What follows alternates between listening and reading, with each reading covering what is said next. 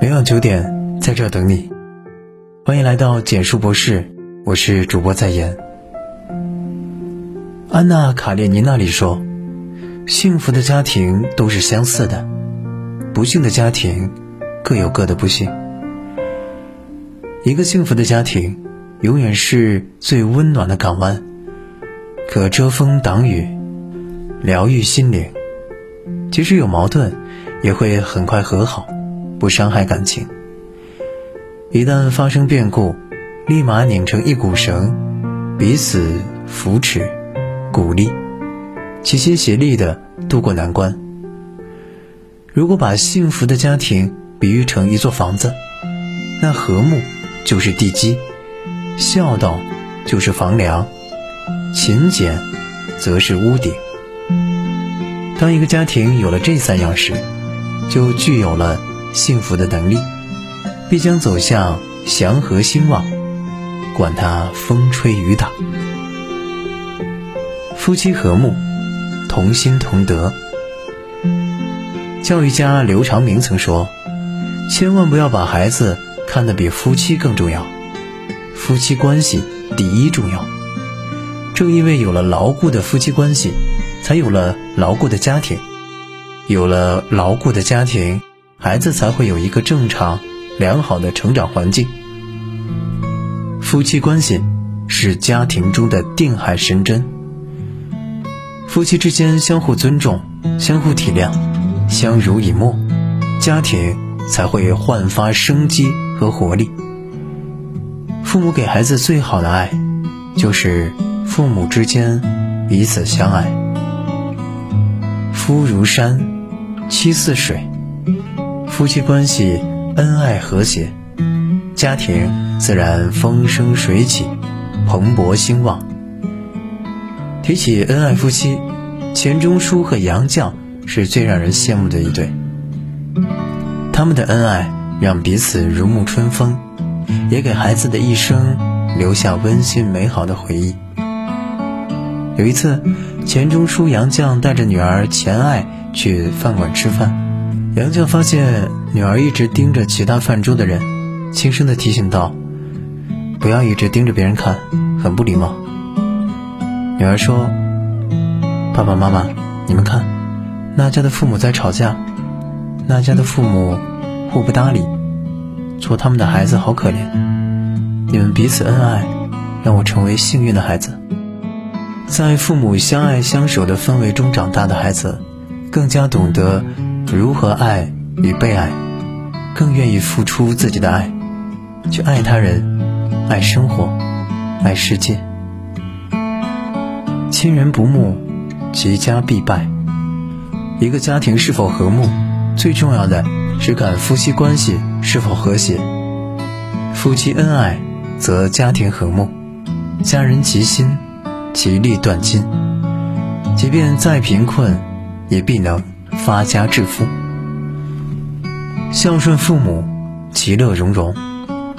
有人说，孩子长大的过程，其实是父母作用逐步减弱的过程。从嗷嗷待哺的婴儿，到逐渐成长到能自我照顾，再到后来的经济能力独立，我们强大了，父母的作用也衰退了。直到有一天。父母会质疑自己是否不再被需要了，自己的衰老是否给孩子带来压力，于是不安和失落感成为他们心中的负担。身为儿女，让父母心里安定，使父母感觉仍被儿女需要，对这个家依然有价值，就是最高境界的孝顺。春秋时期。有个隐士叫老来子，是出了名的大孝子。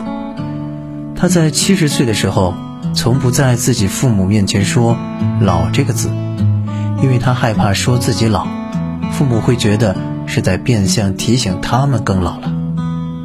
为了让父母开心，他常常穿着孩童时候的花衣服，模仿小时候刚开始学担水时，在大堂外故意滑倒。装出像小孩子的声音大哭，父母看见儿子的举动滑稽，又好笑，又心疼。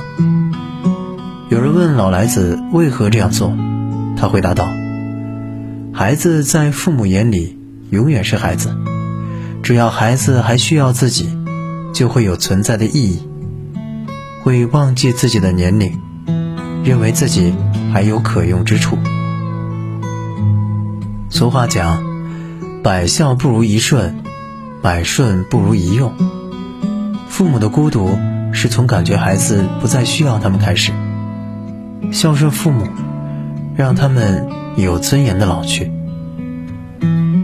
除了平日里尊重老人，更重要的是，让他们依然找到自己的价值与意义，而不是一个累赘，就能给他们最快乐的晚年时光。家简则兴，人简则健。曾国藩传承后世的十六字格言。家简则兴，人勤则健，能勤能俭，永不贫贱。勤劳是治家之本，家庭的幸福生活得依靠勤劳的双手创造。勤俭的家风能使家庭兴旺，家人健康，远离贫贱，创造更多的财富。邻居庄阿姨几年前出了场小车祸。腿脚有了后遗症，不太利索，所以只有丈夫李叔叔赚钱养家，家中还有老母亲和小女儿，日子一度很拮据。庄阿姨很节俭，也很能干，在自家的小院里开辟了一块地，种各种蔬菜，既省钱又健康。没有钱去购置新家具，庄阿姨就把家里收拾得干净整洁。还把自己练成了修家电小能手。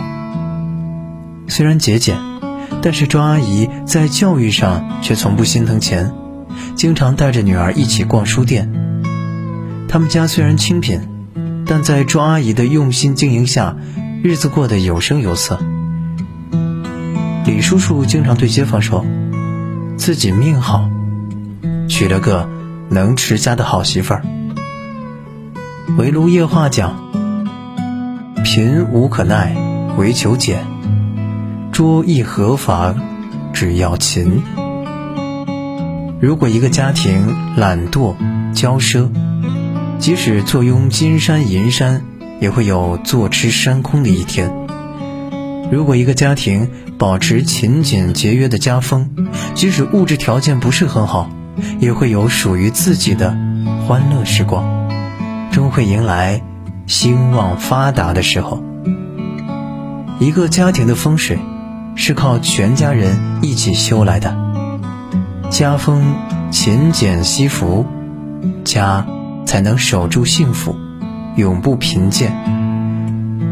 尊重老人，孝顺父母，家才能笑语欢声，其乐融融。夫妻恩爱和谐。孩子必然温厚良善，美满和睦的家庭氛围，就是一个家庭最好的风水。家和，则万事兴。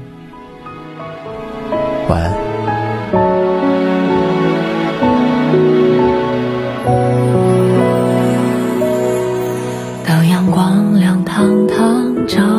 院子里。照在旧瓦片上，照在旧屋脊，总有一些小麻雀在院子里蹦跳又逃去，炒菜的香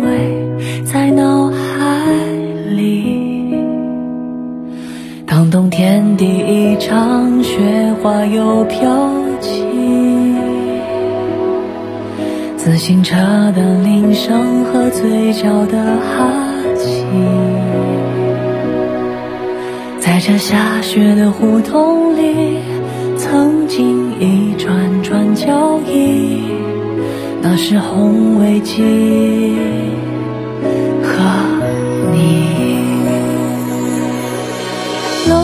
吹过，早晨雾气，昨夜。想到你。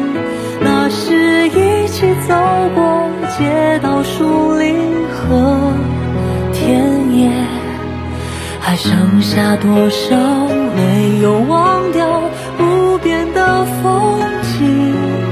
人世间里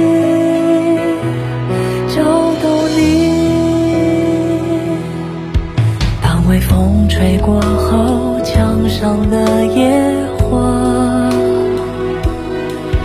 吹过木栅栏和头上的发卡，远处孩子放学回家，叽叽又喳喳，处处是炊烟，想起妈妈。冷风吹过，无期昨夜想到你，那时一起走过森林。